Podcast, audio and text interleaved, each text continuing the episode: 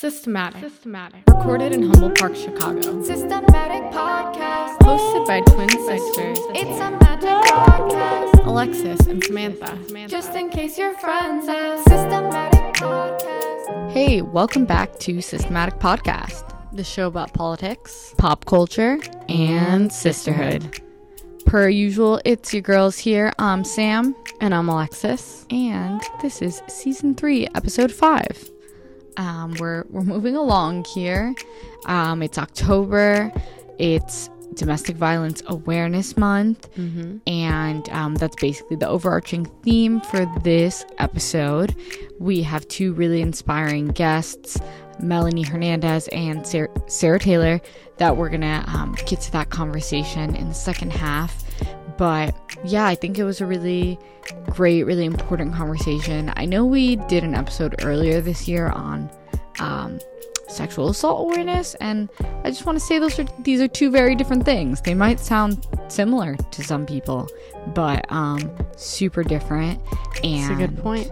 yeah, uh, I think it's a, it's a really vulnerable conversation, and I'm really grateful uh, for these women sitting down with us. And I hope um, anyone listening can learn something or take something away from the conversation.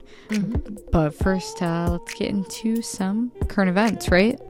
Mm-hmm. So, do you want to get started with some uh, po- politics, political current events? I know there's been a lot happening in Chicago lately. Yeah, yeah, there's been a lot happening in Chicago, and then there's been a lot happening all across the country as well. I guess I'll start with Chicago with the city's vaccine mandate on city employees. Uh, so, the mayor and the city set a deadline for this month where all city employees had to essentially um, report their vaccine status, vaccination status for COVID 19. And, Or, yeah, if they didn't want to get the vaccine for whatever reason, they need to get tested like twice a week on their own time. Yeah, and that's kind of only, a, that was only like a temporary kind of like, um, option. Like a transition option. Yeah, transition option for those who weren't vaccinated by the deadline. But yeah, so that deadline has recently um, came and went, and um, surprise, surprise, the Chicago Police Department is the least vaccinated department in out of all city departments. Mhm. Um, it's the only city department out of 35 departments that had lower than 80% vaccination rate among its employees. Mhm. Um, most of the city departments had either over 90% vaccination status or 100% vaccination status uh, among the employees. So, um, getting vaccinated was not an issue for the vast majority of city workers. Mhm. Um, but, Yeah. uh, you know, CPD thinks that they're above the law. Right. Um and it's crazy too cuz they interact so much with the public. Right. Their motto is, you know, allegedly to, what is it, protect and serve, Quote unquote. quote unquote. Um, and they can't even do the basic protection in most scenarios of wearing a face mask. Right. Um, yeah. or social distancing properly, um, let alone getting a vaccine that the majority of other city workers has been able to do. um, Yeah. without an issue. Right. And I mean, we have been pretty um vocal about our take on the vaccines uh since the beginning. I mean, our take is That everyone- scientific fact. Yeah. Uh, Vaccines are safe, right.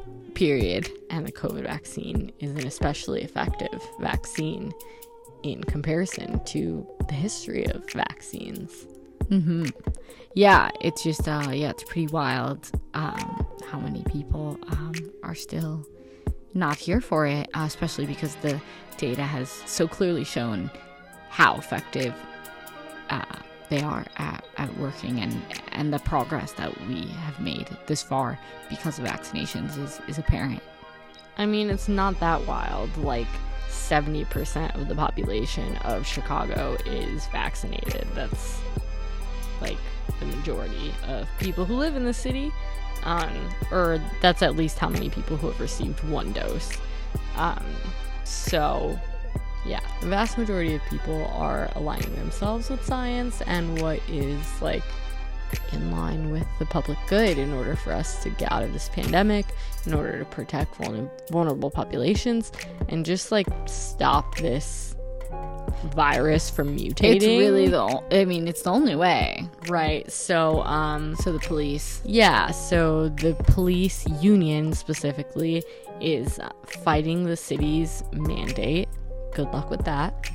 And the union president was encouraging police officers who are paid by taxpayer dollars to refuse to report their vaccination status, um, which could have, if it was effective, led to a significant number of officers being put on no pay status or not showing up to work, at some point being fired. I mean, this is just, it's just reckless and irresponsible on behalf of the police union and the police officers who have been encouraging these antics um, and refusing to take this public health measure. On the other hand, it's kind of like just a organic way to defund the police if we were to let go of a bunch of officers that were not you know prepared to uphold public safety this Right. kind of um, battle is kind of still going on but, but for the most part, all officers are now complying with at least saying what their status is. yeah for the most part they're still trying to sue the city but it's probably not going to go very far So basically, CPD just being CPD, doing whatever they want and not caring how it impacts our communities. Got it. Was there another political topic that you wanted to cover? Yeah, I think this story actually kind of relates to another story I wanted to touch on just briefly. Um, but in 2021, we're seeing a huge increase in the amount of organizing of labor unions across the country. In October, this past month, we've seen a record number of strikes take place across various industries across the country. Everyone from uh, nurses and hospital employees to like um, manufacturers and Laborers, uh, TV film crews. yeah, to, like Hollywood film crews um, have been on strike or threatening to strike. And this is really like an important moment, I think. Like, I want to talk about it because I think a lot of like younger people and younger generations like don't have like that strong of opinions or like um, grasp of the history of labor unions and Mhm. labor organizing in this country.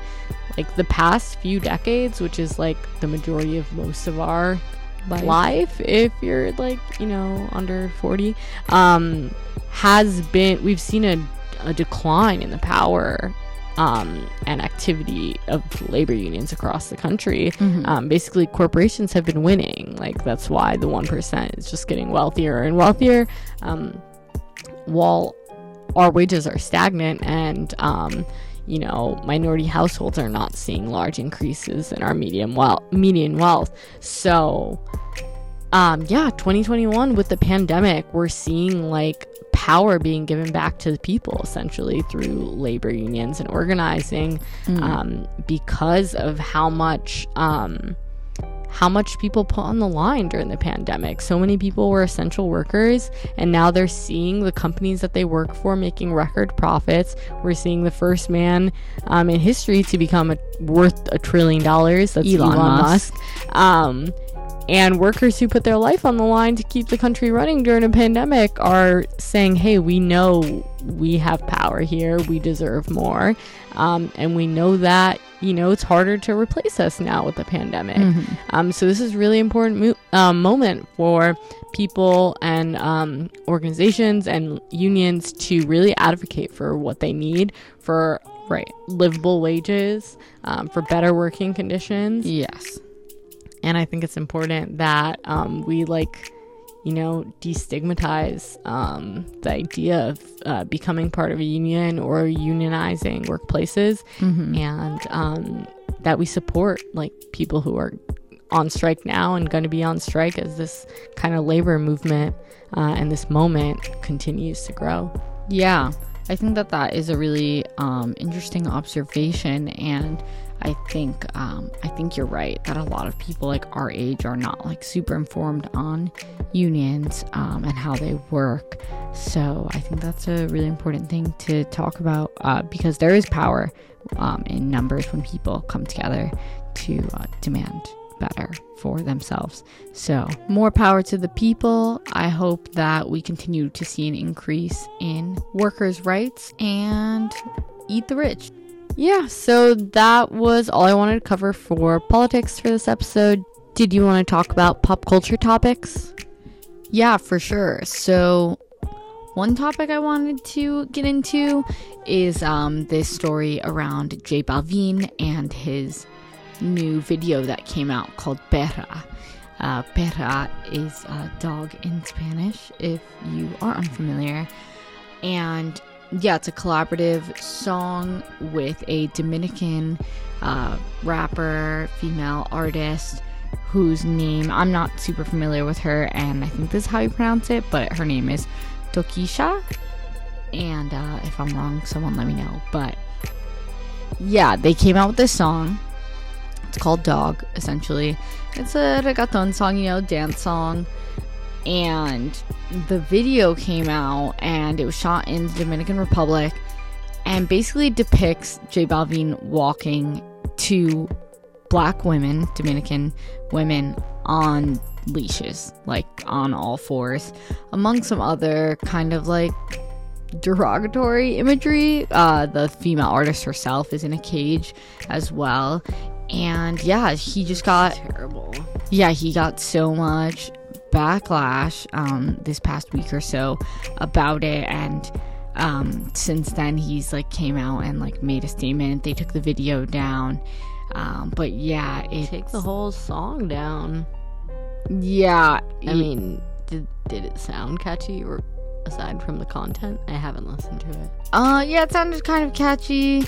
Um, I mean, yeah, I don't know. It's difficult. I'm not here for like censoring like music or, or whatever. Uh, you know, there's so much like fucking hip hop and I mean, I didn't mean like literally take it down, but I just meant like that sounds like a terrible concept for a song. I mean, I mean- shit, talk about like you know, yeah, hip hop or um you know, reggaeton being misogynistic, you're literally just making a song where you refer to women as dogs. Like, Yeah, exactly. So yeah, he's been getting dragged for uh, misogyny, uh, for racism, especially because the black the women on leashes were black. So like the visual of him just being like a white Latino to and walking these two like black women on the ground is just like fucking- misogyn misogynoir.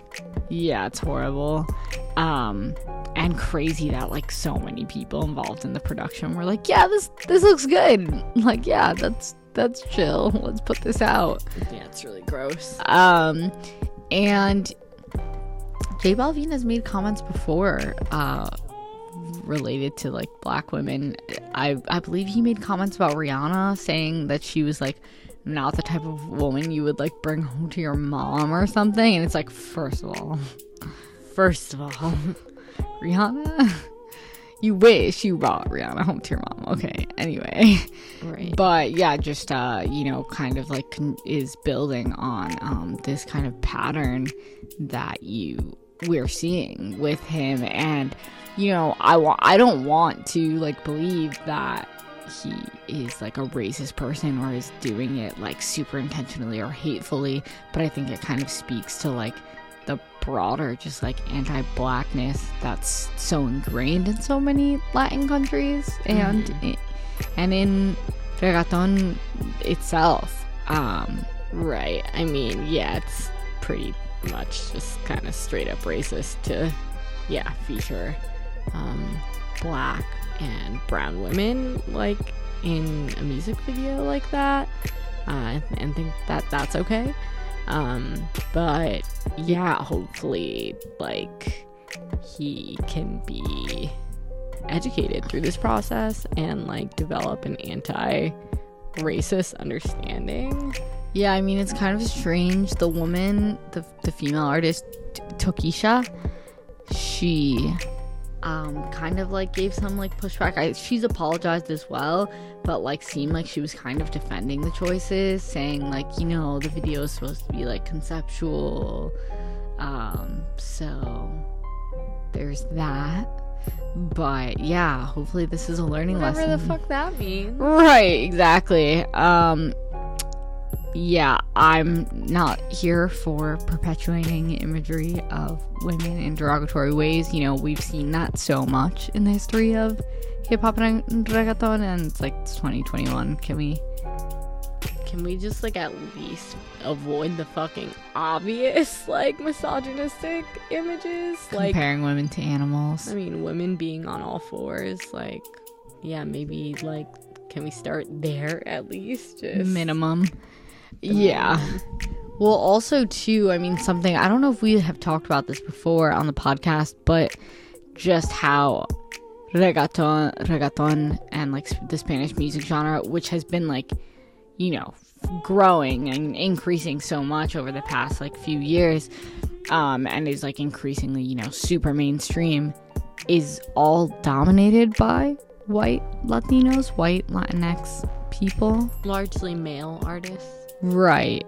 But and it's like yeah, it's it's difficult obviously because like I fucking love Bad Bunny, but yeah, like him, J Balvin, Rosalia, like all of these like the main faces of like Spanish music right now are not representative of what Latin culture actually looks like. Well, I mean like the diaspora as a whole is so much more diverse.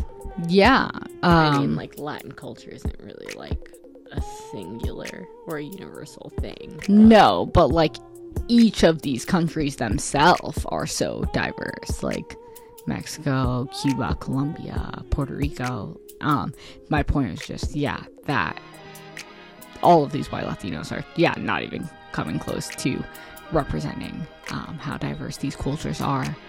Yeah, it's just yeah another um, testament to the fact that we need more representation um, as the genre continues to grow in influence. Yeah, definitely. Another thing that I heard people talking about um, was actually that it's like we shouldn't refer to it as a genre. Like Spanish music isn't a genre because people can make Spanish music True. as like then it can be rock, rock yeah, or like whatever rock and Spanish music. alternative V- R&B whatever. Whatever. Um, and people like often like yeah lump like Spanish music in like it's it is one genre. like it's just like club dance music or something. Yeah, no, you're right. Yeah. So there's that. Um, yeah. Hopefully, um, just like do better. Literally, just do better. Shaking my head. Right. Well, I have one more story that you'll probably also be shaking your head at. Um, really quickly before we get into our guest interview for this episode, I just wanted to talk about another example of high fashion culturally appropriating black and brown culture for profit. Um, this happened like a few weeks ago, but I just I think it's really important, and we've kind of discussed this before on the podcast. I think um, it's not new fashion, like high end luxury fashion houses um, taking styles and aesthetics from black and brown communities.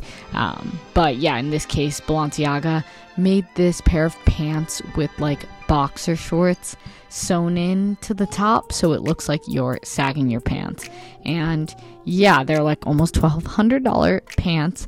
And it's pretty obvious, you know, black and brown men have been discriminated against. Um, and incarcerated essentially i mean sometimes you could literally just be walking and sagging your pants and that would be a reason to a be reason to be harassed, arrested. yeah like searched Sure. Um, yeah, so I don't even think that I really need to get that much more into it. Um, it's just, uh, you know, gross how these luxury fashion houses uh, profit off of uh, the struggles of black, brown, and indigenous communities.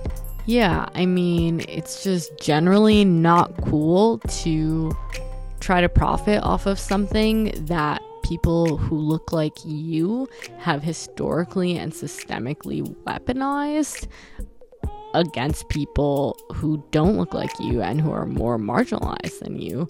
So maybe just don't do that. Period. I think it's pretty straightforward. So that's it. So we're going to switch gears now and get into our featured interview. As we mentioned earlier, our conversation this month is about domestic violence awareness and prevention. We sat down with two amazing advocates, and we think it's a super important conversation. But we do want to emphasize that heads up um, that we do get into detail about domestic violence. So, um, overall, just let us know your feedback, and we hope that y'all get something out of the conversation. I see only red flags, red flags. Hard to take a step back, step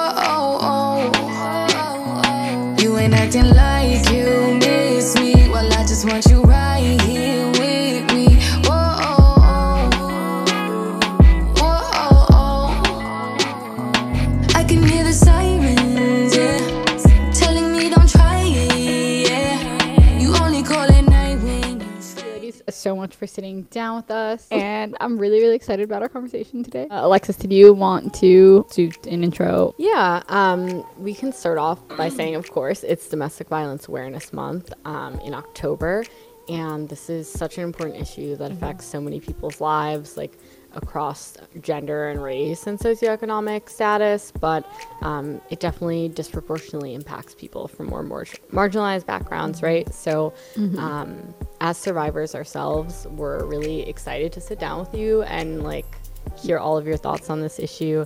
And Sam, you should introduce our beautiful guests. yes so we are sitting here with melanie hernandez and sarah taylor right um, you guys both do very uh, kind of like similar like related things but also very different right um, but yeah both uh, work around the topic of domestic violence Mhm, Domestic For violence sure. advocacy. yes um, okay let's start with sarah Yes, ma'am. you started an organization called Soy Ella, Yo soy ella, mhm. Yo soy ella, uh, which means I am her That's in right. Spanish. Um, you launched in 2012. You are first generation Panamanian, right? So, first generation Um, American. Panamanian is my culture, my background's from. That's first generation born here. yes. Mm-hmm. Thank you for clarifying. Um, you're from the South Side. Is that true? Always, till I die. Yes. I'm sorry, my cat. Oh my god. Real comfy. she just jumped up. Um, yeah, you also um, advocate for um, immigration policies, right? And you're a longtime public servant. And mental health, Yeah, because mental health and all this work you do all intertwines each other. You know, they all overlap. super related. Mm-hmm. Um, yeah, what else? You are a mother. Oh Right. yes, I have a baby boy named Baraka Bear, but I, his name is Barack. I call him Baraka Bear. I love that. yeah. Is there anything else? I don't know. That people should know. I don't know. I work for the- my nine to five, let's say, right? It's immigration work. You know, I do a lot of work that's related to the border crisis that's going on right now. I've been doing that for seven years. My wife, um, and a awesome friend and mentor, and a lot of other things. But Yes. I'm not gonna take up you too much of your time. no, we're here to talk about nice. you. I'll be nice, but um, but yeah. Just a dynamic woman powerhouse. We try. I'm trying. I'm trying. And Melanie, you are the creator of a project called We Protect Women on this side, right? right. It's a collection of like empowering clothing, right? Um, I really like it. Just by the way, whenever you restock, I'm trying to cop. Yeah, Is I'm it- gonna get you some. Yeah. Oh, Yeah, yeah. an empowering campaign. I love it. Yeah, it's definitely been a crazy year with that. Um, I didn't expect it to, you know, it was just something that when I think about like clothes and things we like to wear and stuff. It's just like sometimes I've always been somebody who wears things that say something. Yes. Or like if I go somewhere, it catches somebody's attention. Like, what's that mean? Or you know, or if they don't agree with it, you know, whatever. But um, it was more about like how I really don't see anything that talks about like us. You know, things for us. Um, and something also that men can get behind. You know. Um, and it just kind of it kind of rolled from there. Um, But you know, my initial work is in DV advocacy. Yes. So the uh, the We Protect Women was just kind of like, I w- it was unexpected. A side project that's Yeah. take, taken Yeah. off. Yeah, that's awesome. How long have you been doing that? Uh, the DV advocacy. I guess both. So the DV advocacy um, is going on four years, Amazing. and then uh, We Protect Women is it hasn't even been a year yet. Oh, yeah, amazing. yeah. Amazing. So Incredible. You're also a Boricua. I am 100% Boricua, Yes. uh, American Boricua. Yes. Was born here. And you're also from Chicago.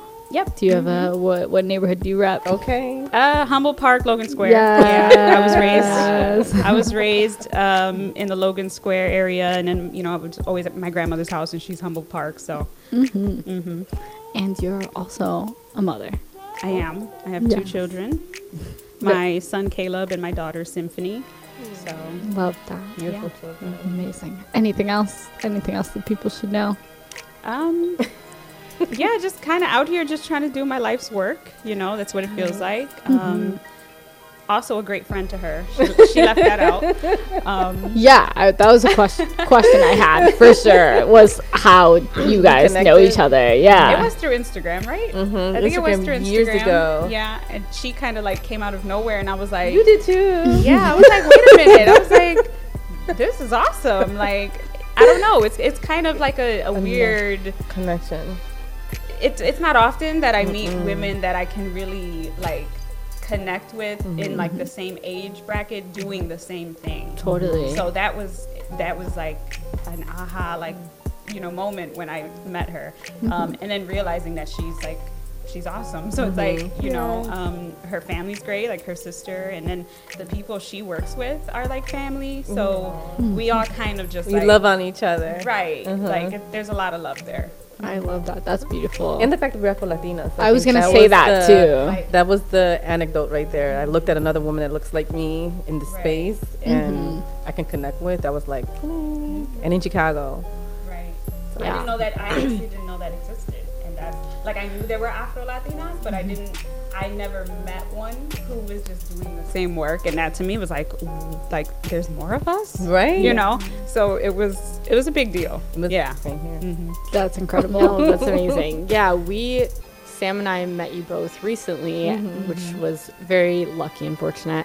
Um, and yeah, we were like, wow, they're best friends, and you guys both do such um, inspiring work, and that's And like both what. stunning. Yeah, you're both stunning. And yeah that's like really like a lot of like what this pro- our project is about Yeah. like trying to highlight like not only like issues but mm-hmm. also like how important it is for women to mm-hmm. like Right. connect and support mm-hmm. each other like it can be hard to find um women that you connect with and like especially we wi- we live in like a patriarchal world right so women are often like pit against each other Oh yeah. um, and so it's kind of like radical to like embrace that sisterhood. And I think your one of like backyard. So go ahead, sorry. Yeah, I think i like one of her events, um, I said that like on the mic that I was kind of like oh, you know 70th anniversary. Yeah, like I said, like you know, when we call these things like women empowerment, um, you know, events or things like that, like, like really, really be that though. Yeah. You know, like it's not about like one, well, this person has more issues than I do, or this person, like we're all women trying to figure it out, and like we have to remember to like keep that together, you know, because there are going to be people who try to like pit us against each other and stuff like that. So For sure. Yeah. And you don't know what anyone's going through, especially with this women empowering events. There can be a lot of mean girls at Yeah. That's That's what I'm. That's what we're talking. Yeah. Okay, so we don't know what a lot of people are going through, especially online too, because like the Drake thing, no new friends. Mm-hmm. I had to really put that aside and make new friends, and you know, like no, I can make new friends online. I can make healthy relationships online and people in the same space. And those brunches and those events that we were talking about, how we really, really gelled and connected. Mm-hmm. But um, I always say that you know it's, it's important for us to just be in those spaces and treat women like you said, not pit us, in, pit us against one another because you may not be going through what I'm going through or what she's going through is yet. I always have to put that word Yet. yet. Mm-hmm. Oh, my man is good. Yet. Give it about 10 years, Oh act up. Right. Oh, my, this is going on my good. Oh, this is going good at my job.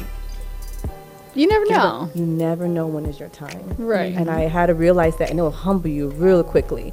So working in the space with women, doing this work for since 2012, like you stated, Sam, Mm-hmm. um, I learned to humble myself quickly because I was in those years, the, transi- in the transitions with marriage and childhood and being a mom and whatnot. I was like, ooh, ooh I'm, I'm experiencing some of these issues that these women are experiencing. I thought I started off with a good, empowering, you know, woman. I have all these, I have no, I'm unscathed. I don't have these issues that these women are going through. Start happening. I'm like, Yeah. okay, let me humble myself real quick.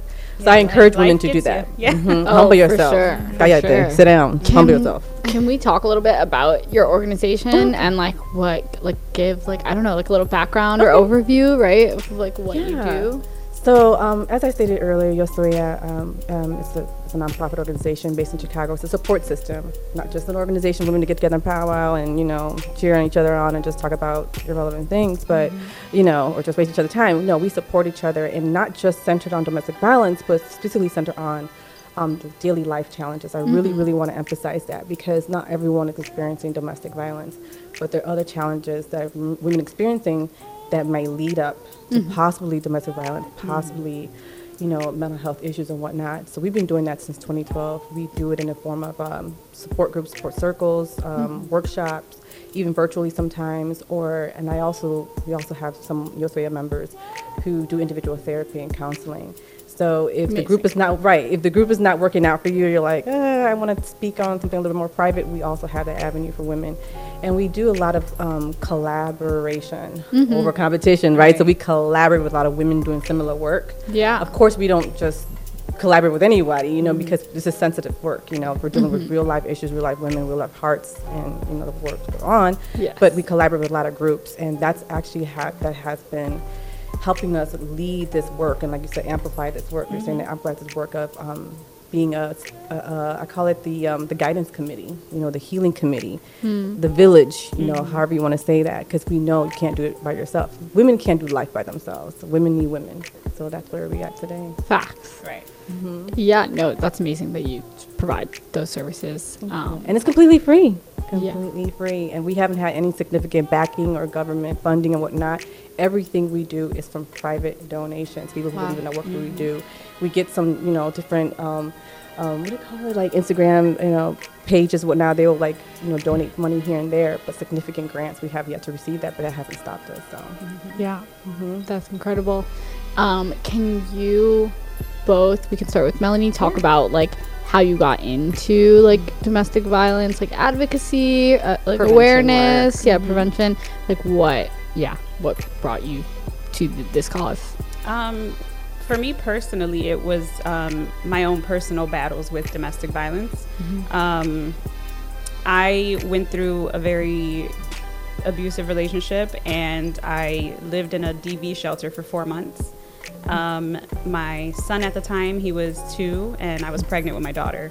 So I fought it tooth and nail. I remember fighting it, not wanting to be there. You know, I have family. Why am I here? And but it, it I really had nothing at that time, and I feel like I uh, that was my rock bottom, and really realizing like this is probably the only way I'm really gonna get out is if I surround myself with people who are telling me daily that like that's not what I deserve, you know. And I really wasn't gonna get that from family. Um, and then when I went, I was surrounded by all of these selfless women that I really didn't even know like something like that existed at the time. Um, and I wasn't very religious, but it was there were nuns there, and they were extremely selfless. Um, you know, my advocate who helped me, she wasn't a nun, but she you know she worked there, and she was very selfless. And it just kind of um, it became a constant thought process afterwards, like I have like I have to do I have to do this work. Like obviously I needed to work, you know, several other jobs just to get by and things like that, but I always knew that like this was what I wanted to do. Um, so it started from my own experiences. And then um, I had a family friend who started a nonprofit called Sage, and um, that stands for Saving Adolescent Girls Everywhere. And she knew that that's what I wanted to do, and she was the first one to give me the opportunity. Like, your work with DV can start here, you know? So I started with them and uh, worked with them for a little while, and then I just started doing it on my own, using my platform to spread awareness, um, you know, speaking in different places on domestic violence. Um, and it just it just kind of went from there, like just really using my platform for that. Um, also trying to simplify the message a little bit because sometimes things can come become too overwhelming when we're talking about um, domestic violence. Like if I think about a girl who's going through abuse and she's sitting at home and she's just on her phone, you know, sometimes the verbiage we use and things like that, it, people can get lost in that. So thinking about like younger people who are listening to the message um, and how we speak about it. So my videos kind of go, they're they're a little more simple so that it's more of a simple message. More accessible. Right. And um, that started to work. And that started to, you know, I started getting messages from around the world, different women who needed a resource. And that became a thing where I was like finding resources for other states or countries or whatever. Mm. Um, so it, yeah, I feel like if you just open that window, like I tell her that all the time, you open the door, you open the window, like people come in because like they want to talk about it. They're going through something, and it's like, oh wait, this person's like okay with me talking about it. Let me mm-hmm. let me reach out, you know. Mm-hmm. So yeah, that's all I really wanted to do was to make it less stigmatized to mm-hmm. speak up about your problems, especially as women. Like we're so closed off about certain things, our pride, and you know, it was just a big deal for me to like let somebody know like listen i like i like doing my nails and my hair and i like all that stuff but like there's life is crazy and i go through hella issues you know and like For sure. people don't even think that i went through dv you know For sure. and it's like you don't have to look a certain way or right. to go through it. You don't have to have a certain job or not have a job. You don't have to be poor to go through it, you know? So it's like um, just breaking those stigmas, really. Yeah. Thank you so much for yeah sharing a, a little of your story, um, and that is yeah really powerful. Um, what you have been able to like grow and like accomplish like since then, um, it's super inspiring. Um, and yeah, I agree that like you're talking about destigmatizing um, these conversations so important. I mean, yeah, that's like what we're trying to do here, right? Um, and like the the shame and like embarrassment that like d- um, survivors like feel. We had a friend that had a vict- uh, situation a few days ago um, where, yeah, her like ex boyfriend like broke into her apartment. It was just like crazy, and I was talking to her like the next day, and she was just like saying how embarrassed she is. And I'm like, girl, you d- did nothing. Like, and that's normal. Like for you to feel that way Because you start, you know, you start carrying their feelings. You're embarrassed for him, you know, and the fact that he did all that, and then you and you had to reach out because it was such a crazy situation. So we feel the shame, we carry that, and it's like you're right, and it's good that you told her that because Mm-hmm. sometimes that's really what's needed is a reminder that it's like it's not you, you know. Or you can have it, an image, pride. That Act like as you have it all together, Right. but you're getting your butt kicked Mhm. behind closed doors. So that pride, that guard, that shield goes down. You're like, oh, people gonna know I have some complex issues that I need to process in my household or in, Right. whatever that looks and like. that shame kicks in. yeah. Okay, okay. Um, yeah, no, that's uh, yeah a really normal part of it, and um, yeah, I'm really grateful for both of you uh, uh, doing that work like every day to like break down these stigmas. Um, did you want to give a little background? Yeah. Um, so I started this, well, how I came about this path with uh, sharing my story and starting DV advocacy came with my personal experience with DV. Um, I always, I don't like to hide it. I don't like to hide the truth because I, I want to make sure I, I'm, this work is impacting and reaching. So I grew up in a household where DV was prevalent. I think Melanie, we talked about that too. Yeah, so definitely did as well. so let, we, let's keep it real. It started somewhere Mhm. in our upbringing where these behaviors became a normalized experience, and unfortunately, generational traumas um, didn't start with us. I mean, didn't stop with us. We end up taking in that issue and those traumas. And I got myself involved in a relationship with someone for three years in which DV was prevalent um, in many forms. Uh, and like Melly was saying, uh, DV is not a respecter of person. I had it all together. I had education, I had a job, I had a career, I had a great home, I had a family, everything. But it didn't matter. Um, and that's what the pride issue, and I dealt with it for so long because I didn't know how to tell someone that this so called girl that had it all together was experiencing this. So I think I had the resources. That's the thing. I had the resources, but I just couldn't put my guard down and let someone know what was happening. So eventually, during that situation, like my rock bottom, um, um, similar to Melanie, was um, landing in the hospital. I was landing. I'm like, I can't continue being here. I was knocked unconscious. This is the second. This is the second time. I'm like, I can't continue doing this. I might not survive. He might go a little too far, or I might. Let me just keep it real. Within a DV situations, you're hitting back. You're fighting. Okay. I might agitate my abuser at that time a little too far, and he might go a little further, and I might not be here today. So that's when I knew that this is rock bottom. This is dangerous. Of course, everything was dangerous. This is extremely dangerous with what I was in. So I knew I had to escape. So um, I eventually got out of the relationship three years later. And then during that time, I needed help because if the traumas were there, the reliving the, the, the nightmares and the tremors and everything that was happening, me wanting to go back and rescue him and, and seeing he's okay and just maybe trying to reach back for an apology, something. I just, it was it's weird. It's a weird explanation, but I was trying to mm-hmm. navigate that space through healing. Even either it was through finding other women, but keeping it on hush hush. That was me. I was using like, hey, I know someone that was getting abused. What would you do if you were her? Mm-hmm. Without telling me it was me. I was doing this game. I was playing this game and trying to navigate resources, and it wasn't working. I wasn't healing. I ended up getting in more relationships, the same crap. You know, different levels of abuse. I'm like, you know what? If I can't find something that works for me, I have to create a space where there's a void, and that's what Yosue was created. I wrote Yosue out. I wrote everything that I needed. I feel like this is what women are going to need. That sounds like me, look like me, and have the same experiences like me. And that's exactly how the journey began. And as soon as I started putting the message out, putting, making a website, and putting it on Instagram and Facebook, and talking to my small circle, they're like, Sarah, you have something. Women were flocking in our workshops, coming our way, mm-hmm. and I knew I had something, and that's how she became who she is today. And she's still reaching today and connecting today. So. That's a little That's about right. her. You better say that. Yeah. No, it's such an important story. I feel like parts of it also highlight like just like yeah, like survivors have to like internalize so many of these things, like the shame or guilt. Um and you wouldn't have to if it was like destigmatized to like experience these things.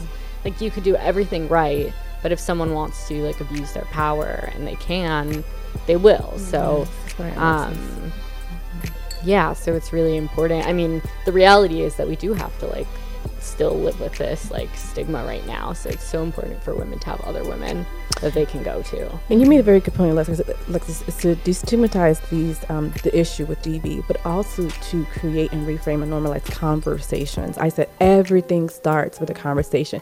If we could have one woman like you two having this podcast in this space talk about DV in like this format, candidly, without a just just talk it out. And with women i mean with like us us brave survivors just talk it out without feeling the shame and not letting people know like oh shoot, you know? Or even afraid that their abusers might watch this something like that or their siblings because i'm I'm not gonna go deeply.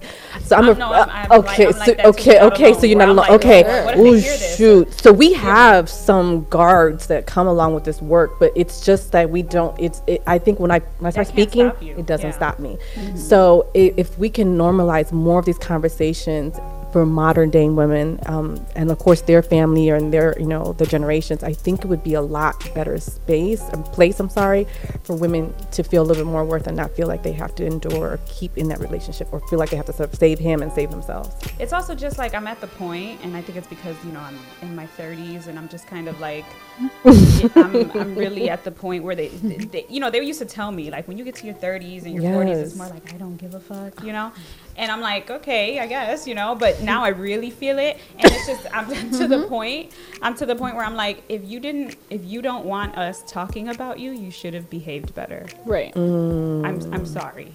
I don't have to hide my story Say the way any other person doesn't have to hide their story. Mm-hmm. Um, and if you're if you know it's about you, and I'm not saying any names or nothing, mm-hmm. it's probably because you know you should have behaved better. Okay. Yeah.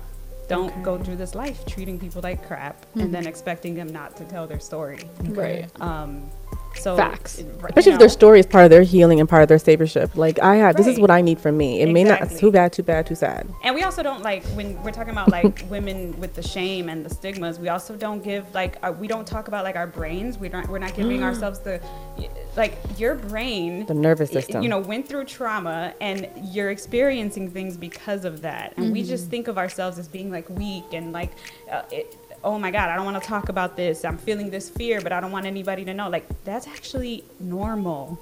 Your brain is doing what it's supposed to do in, in response to your trauma That's right. Right. And you should be talking about that That's right. because there's so many other people going through that so it's like what you feel is a, s- is like something you need to be hush hush about it's like it's so normal Yeah. you know um, And very, yeah, Right. very common. Like it's like so pre- prevalent. Exactly. Like most women I know have like some type of like experience or like encounter um, at different levels for sure. But um, were you gonna say something else? Um, no. I it looked like you were gonna say something. No, else. I'm just like like PTSD, you know, processing like they have they have like PTSD. Um, it- it's started. becoming less destigmatized, but PTSD for so long was like a like a soldier's illness. Oh my God, you the know, when war it's really- veterans. yeah, like when it's really Mhm. like if you go through trauma, there's Betrayal a chance trauma. You're going to be experiencing PTSD. right. I, I have read that um Yeah. yeah. in the US like the majority of people who have PTSD are yeah they're not soldiers and veterans they're women Right. um And Gee. I mean, if you get robbed on the street or something like that, you know, a lot of city kids have PTSD from like experiences with gun violence and Yes. seeing abuse in their house or like it's it's like it's so common. So why is it so like stigmatized? It's it's really it's really interesting. Yeah. An- Um, you made a comment earlier when you were speaking about um how DV like comes in different forms, and I was wondering if we could like talk about that a little bit because there I feel like there's like a lot of misconceptions around, right? Or just like I don't know, maybe like if you think of any other like misconceptions or what were you yeah say? I was gonna say I was thinking about this in the past year with um FKA Twigs the she's like a singer artist mm-hmm. and she came forward with her story about Shia LaBeouf who's like super famous actor we all grew up with on mm-hmm. Disney Channel right? Mm-hmm. Um and um, yeah, I think she was she was kind of making this point like it's not just like what we think of as mm-hmm. like black and white domestic violence. There was so mm-hmm. much like manipulation that went into the things that she was experiencing, mm-hmm. and um, it was really great to hear her like Her story. do Yeah. those interviews. so is that something? Well, the different types of violence and abuse that you were talking about earlier, I mean, we can go on is financial, emotional, physical, verbal, sexual. Um, There's so many else? types, and then um, yeah, it's just like if you go through them, most people feel like they've experienced at least one, and if you haven't, I mean, amazing, Great. thank God. Yes. right? Um, but it's like there's it's just so common, you know. Um, so, but when people hear domestic violence, they feel like it's a man hitting a woman, Right. And that's what it is. Oh, well, I didn't get hit, so I didn't get abused. Right. It's not how it works. Mm-hmm. You know, if the person People is like really like think that. they Yeah. really. Like- And they I hear stayed with the time, that. and I'm like, they don't have to hit you though. And like if you're hearing constant belittlement and constant just that kind of stuff about what that does to you, you know. People calling you out your name all the time. Exactly. They think that's normal. Like breaking things. don't call me out my Property name. damage. Like Threatening not- we're not doing manipulation. Yeah. Like where's the respect? You know, uh, financial abuse. Like we've spoken about that. That's super common, and people don't talk about that hardly. Um, if your boyfriend or girlfriend goes to your job and makes you lose your job with their with their drama, right? That's what people consider. Oh, it's just a relationship drama. No, they know what they're doing when they go to your job. That's your form of independence, right? If you get a paycheck and you need to pay your bills, and you, if you don't have that anymore, that's financial abuse. When somebody mm-hmm. goes and literally makes it stop for you. If somebody takes your money Intentionally, though. intentionally, mm-hmm. right? If somebody uh, is is not letting you control your money, mm-hmm. right? You need to go get groceries, and they're like on top of you about what you can spend and what you can, and you know that kind of stuff. And so many things get looked at as like just relationship drama, or he's just paranoid, and it's like it's abuse. Yeah. you know It's all about control. Control is the the control. the underlying uh, um, issue here. They want to control. Their lives have been out of control, so they got you. They got Right. one. right. so yeah. Yeah, I was having this conversation like that with a male friend too. He's like, "Why do men do this? Especially if the man is like someone who's like attractive and or like has his life together. Like, he doesn't need to do all these mm. things. He can just date women he wants to, and, and constantly trying to explain that. Right? It's mm-hmm. not mm-hmm. about like not having these positive attributes. It's about trying to enforce control and mm-hmm. power over other people. Um, I'm wondering if there's other like common misconceptions you guys come across a lot. Well, I saw something very in um like in your clothing collection, right? Um, it was it was referencing like the honeymoon phase, right? And- And like so that yeah, the point of that was that um, the honeymoon phase isn't like a phase, like, and even in DV right now, they're kind of getting rid of calling it that. Thank you. Um, yeah, because Can we talk about it? First of all, in a DV cycle, like in a DV cycle, when they say the honeymoon phase, they mean when the person is being nice to you, and um, and when it goes around, Exceptionally like, You know, after the blow up, and when it goes back around, it's not that they're being nice to you; they just want that back. They want to manipulate you back into like being okay and getting over what they just did to you. It's regulation. Um, They're it's trying not to a regulate. you know. Um, but what I was trying to say was that in a in a functioning, healthy relationship, like that's every day. That's often. Mm-hmm. Um, where you guys are respecting each other and enjoying each other's company. That's not a phase. That's that's what it That's is what's expected. right?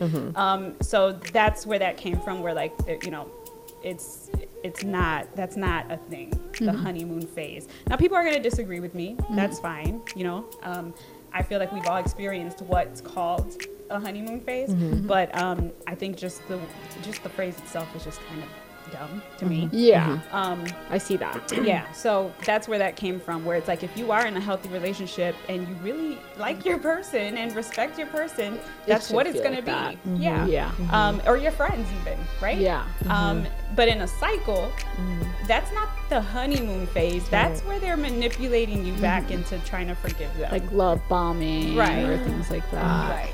Ugh. That's another one that gets really That's why I looked at her like, ugh. misconstrued. Mm. Yeah. It's I think that. Do you guys think? I mean, I want to get your opinions. Yes. I mean, do you guys really feel that there needs to be some reconstruction with the wheel of violence, in a sense, like reframing it a little bit? Because, like you said, the words love Yeah. bombing, and you said the honeymoon phase. Some of these words need to be readjusted or taken out or dissected a little bit more. Because I don't know, I'm starting to feel like these things don't. Not that it doesn't apply, but we need to do a little bit more research and making sure that it's applying to the stats of today, the numbers of today, the women today. Because, like you stated, like what other myths are there? Like some of the myths are like you know, you know, I, um, one of my mentors always said, DV is no respecter of person. And what she means by that, this is Melinda. And what she means by, I smile when I say her name, this is one of my mentors. So what she says, and what she means by that, when she says that, it means that um, it doesn't matter if you're rich, poor, pretty, or ugly. Um, a lot of misconceptions makes me like, like not a misconception because there's facts. Marginalized people do experience DV a higher value, I mean, higher volume because of the poverty Risk factors. and the risk factors, right? Um, they can't tell anyone what's happening or whatever it is. Or he's a breadwinner, not gonna mess up your household, right? But it, I really want to highlight the pretty girl privilege because a lot of people think that oh, pretty girls don't get hit. Only the ones who you know don't get so much picked out of the bunch. No, everybody. This is this is an open field. Open. Everyone can get controlled. Everyone has the ability to be controlled and abused and manipulated. And yeah, and we're talking a lot about women, and we're women, and that's our Yeah. experiences. Okay. But um, yeah, of course, these this applies to everyone. Right. It's And that's not- how I not hid- that's what women kinda I hid for so long. So we hide. I hid for so long because I don't want nobody to think that, like I was saying, like, no, I got my life together. I don't want to think this is happening to me. Um, I just kept it a secret for so long, you know. And Or people like just assume that I don't know, yeah, people just assume that if you look a certain way that like it can't be you're you. more you're more open to like going out and partying or going out and, and it's like I still deal with like the uncomfortableness of You like do. just being like exposed. She you know? does. Um, Yeah. and people don't don't realize that at first, and then I, and then I end up being like super awkward because I'm like, I'm still I'm still working on like Yeah. being okay with like being exposed and being like just in front of people. So it's mm. Oh, like definitely. Yeah. yeah, like I went hmm. through a I went through a, a period of time where I, I we kind of talked about this where I had a mm-hmm. thing with like locking my doors like after I left the abuser. So like I was mm-hmm. constantly checking the doors and and I'm terrified of, of home invasion. I have like, like- home invasion like nightmares all the time. It's so scary. Yeah, it's oh, like Oh, um, wow. you deal with certain things that just never really kind of just go away. You know, you mm-hmm. might get better at it, but it's like, um, th- yeah, there's a lot of misconceptions with like how people look and what they're dealing with, and that to me is like, just stop that already. Like, Yeah. we all go through it. We all go through something, you know. Yeah. Before we turn the mics on, we were chatting for a second. You guys also talked about um, like how modern um, DV kind of looks different than what, like Yes, with the role of technology and social media. like, Yes. What kind of things are you like picking up on that you think the field needs to adjust to? It's me, another there's a lot of, world. like, for me, what I see is a lot of like revenge porn, things like oh, that. yes. um, you know, a woman who was comfortable with her boyfriend who was sending him pictures or whatever, and then, you know, he gets upset or she won't answer his phone calls, he's stalking her, and they run straight to the internet. That wasn't happening when we didn't have the internet, you know? So it's like a whole new world. Um, And a lot of people don't realize that that's like very legal, at least in Illinois. Like, yeah. Really? re- revenge Yeah. porn yeah like not in every state but Yeah. there's like a number of states like illinois california off the top of my Wow. head Mhm. um where yeah if someone does that it's like Crime. yeah it's a crime Yeah, and and Boy. he, that's what that's what gets me too. It's like um, I feel like there's a lot of not wanting to press charges and not wanting to, you know, and um, I was there. I remember being that person, but then I did because I was just like, when is enough enough enough? is enough. Oh my god. You know, like when is it, like when is it enough? Um, and kind of holding myself accountable and realizing that in doing that, you're holding them accountable, mm-hmm. and they've never seen that, you know. And I think it's just something something different with like these new age guys. I'm sorry, like mm-hmm. I'm Oh. really not trying to be that person, but this is a different ball game here. Generalized. It's, a different. These it's so Zennials. different. Like They. I can't even explain it. well there's just like, a lot of ways that people have like Yes. information and access to you They, now. you have you are Right. accessible. Like there's no if someone really wants. I, this is unfortunate. Okay, unfortunate. You know, women are.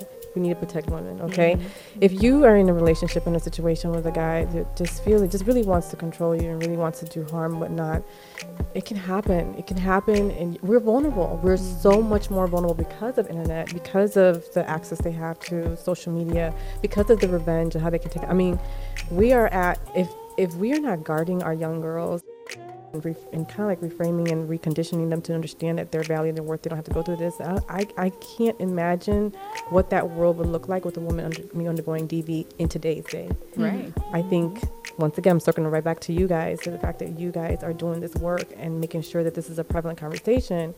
It needs to happen more in these So spaces of young women, So important. young women, not the nonprofits that started back in 19. Sarah. I'm gonna be nice. You guys did the work. Sarah. You guys did the work, but um, they paved the way. they paved the way. the Very way. good. Like that. Like that. Yeah. hmm No, it's super important. Yeah, it's just you know, young young people are on their phones all the time and on the internet all the time, and it's like it's being used in those ways. It's being used for abuse. The weapon. Um, It's a you know, people talk about kids in school who deal with all the bullying, and it's worse because of well, think about grown people who are abusers. Like they're not school bullies; they're way worse, and they're using those means to get to you. And it's a lot easier than driving up to your house and busting up your windows, right? You can just spread a message about me in, in 10 minutes and it'll get everywhere, you know? So it's- relatable. Right, you know? Oh, so it's oh. like, um, like sitting in somebody's Uber. That's not that's not okay. Like who just pulls up and does stuff like that. So it's like um that's the kind of stuff where it's like I feel like it can it can get lost with like people who are of an older generation where they're not really understanding that part of it.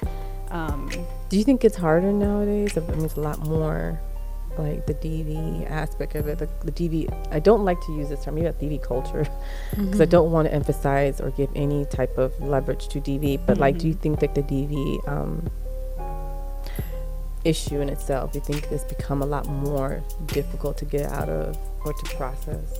I wonder if um, know. What do you guys it's think? just people are more aware of it now. Okay, I good. guess. I think Um, so too. Like we see it on the internet too. Yeah. like, Yeah, with the case. come forward. Yeah, Mhm. with their experience. Now, what I will like, what I will emphasize though is that like,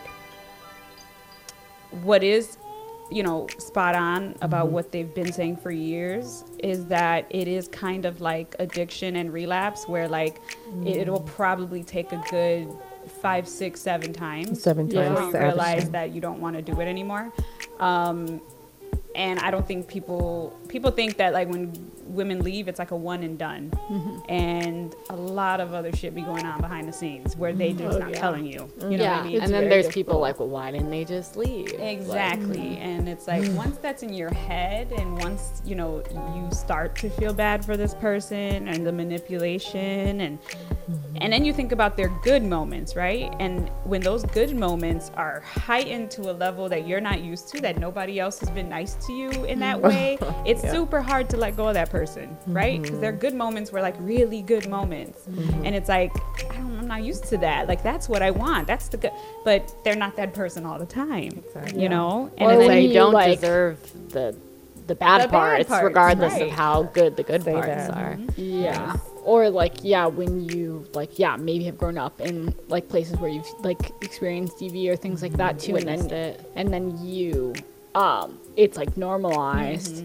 And then like it's like you almost like your expectations are like so much low like that you're just like oh well this is maybe this, that's just how everyone It's is not that that's how I am. Right. right? I've seen worse or something. yeah or like that's just uh, yeah or like just not not even realizing that like better like exists or something. Exactly. Ex- And it's, you know, I like, I come from a family where like my grandmother dealt with it until her husband died, you know, and uh, like abuse, like, you know, Thanksgiving, I'm gonna throw everything on the table. making her like throw the turkey on the floor and hitting her upside the head with a phone and, you know, the phone that with the cord comes off the wall. Mm. mm. Yeah, like, mm. and mm. just being like, seeing that and just being like, okay, like he's upset and Right. Well, I think, and you mentioned generational trauma, and like, yeah, that was something like I had like a counselor like bring up to me too, Wow. and it's like, yeah, it's like not surprising when you like, yeah, you like this is like running th- through generations of your mm-hmm. family, and then like, because it's almost like, oh, why am I keep finding myself in this situation? Right. Like, am I attracting these people or something? And it's like, it's what you're used to as in a cycle. What you you're used to seeing. And you don't realize it though because every day you're just living your life right? You're just mm-hmm. going through experiences. But what you soaked in as a child and what you hmm. were used to in your house like mm-hmm. it, it comes through in your in your life and when you get yeah, older. the, the decisions and the relationships that you make and things like that. right. Yeah. I So- think. Oh, go go ahead. ahead. Oh, I'm. I was kind of like gonna pivot a little bit, but like, we do have to. I'm like, I don't know when we started, but we should probably wrap up soon. um, but you guys uh, probably have a busy day. Thank you. We're Um, all the time. so there's also like the layer, right, that like the criminal justice system and like system of policing we have like does not, put it very lightly, do a good job of responding to um, no, DV hell incidents no, they don't. or holding perpetrators of harm accountable. Um, so then that also makes it harder, right, to Mhm. like know where to go definitely and does, yeah. um and one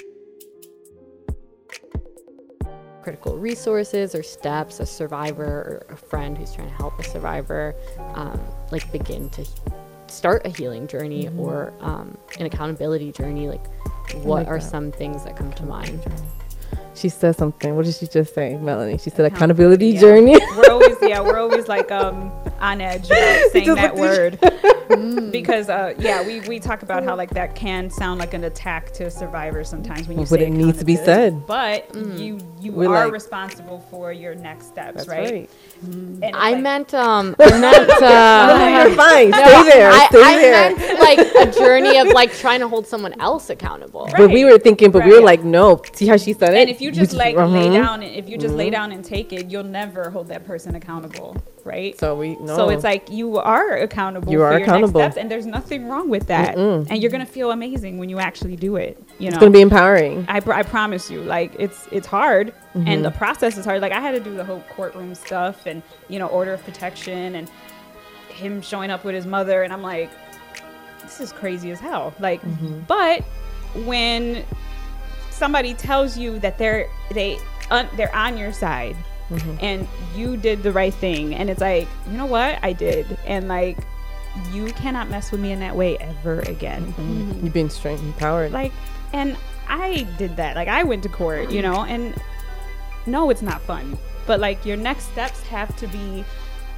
your your best steps really. Like what am i going to do to to not deal with this anymore and of course that can suck because mm-hmm. like you said the justice system is it, it can do more harm than good Justice system. oh, quote Yeah. that. Okay. it can But do what- it can do more harm than good and then you're mm-hmm. re-traumatizing a victim of mm. abuse right mm-hmm. so it's like calling the police and having them tell like they told me like you know oh well uh, let him just you know breathe it off and if you want to stay at your mom's you can stay at, and i'm like and i'm looking around because the whole house was like tore up. And i'm thinking Where do I start? so you saw this and thought that was like good advice mm-hmm. you know? Um really strange to me. So mm-hmm. that's why in the work i do i can't blame women when they tell me like i'm not calling the police. Like i'm i, I can't do that. What am i supposed to say? Like no you have to do that. Like mm-hmm. I, I understand it, you know. So um, what I do encourage is that they realize that there are resources, though, and you reached out to me for a reason because you know there's a resource, and I'm gonna help you any way I can, obviously. But it's just like uh, it's sad that there really is no trust there. You know, the trust isn't there. Yeah. Um, But to Alexa's point, when it comes to where do a woman start Mm-hmm. when she's when she's experienced do- I mean, domestic violence or interpersonal partner violence, however that looks like, where does she start? The first thing a woman needs to do, I always say this, you have to tell someone. Someone, Mm-hmm. you got to release that, uh, download, unpack. Someone has to know. Mm-hmm. Um, and the reason why I emphasize that much because I didn't do that at Mm-hmm. all. I didn't even tell any. Most of Yosoya members when I first started Yosoya didn't even know I was experiencing that until Yosoya started. That's six years later down the line that friends of mine knew what was exper- what I was experiencing, and no one has to travel and journey to carry that pain or that trauma for so long, um, and expecting to get help. You're not going to get help. You're not going to get that kind of reach that you need or that connection or that impact you need to get yourself out of the situation, if it's emotional, physical, whatever that looks like, if someone doesn't know. So Yep. you have to muster up that courage. Be I call it courageous vulnerability, and we need to talk more about that. It takes vulnerability to come out and share your story, so someone can direct you, guide you, point you to the right place to get some help. So, we had some technical difficulties while recording this. It was our first time recording at home. Um, so, the end, we have to cut it here, but we will be sure to include Sarah and Melanie's handles in the description and include more resources about how you can support all of their work. Thank you so much for listening. I can hear the sirens, yeah, telling me yeah. You only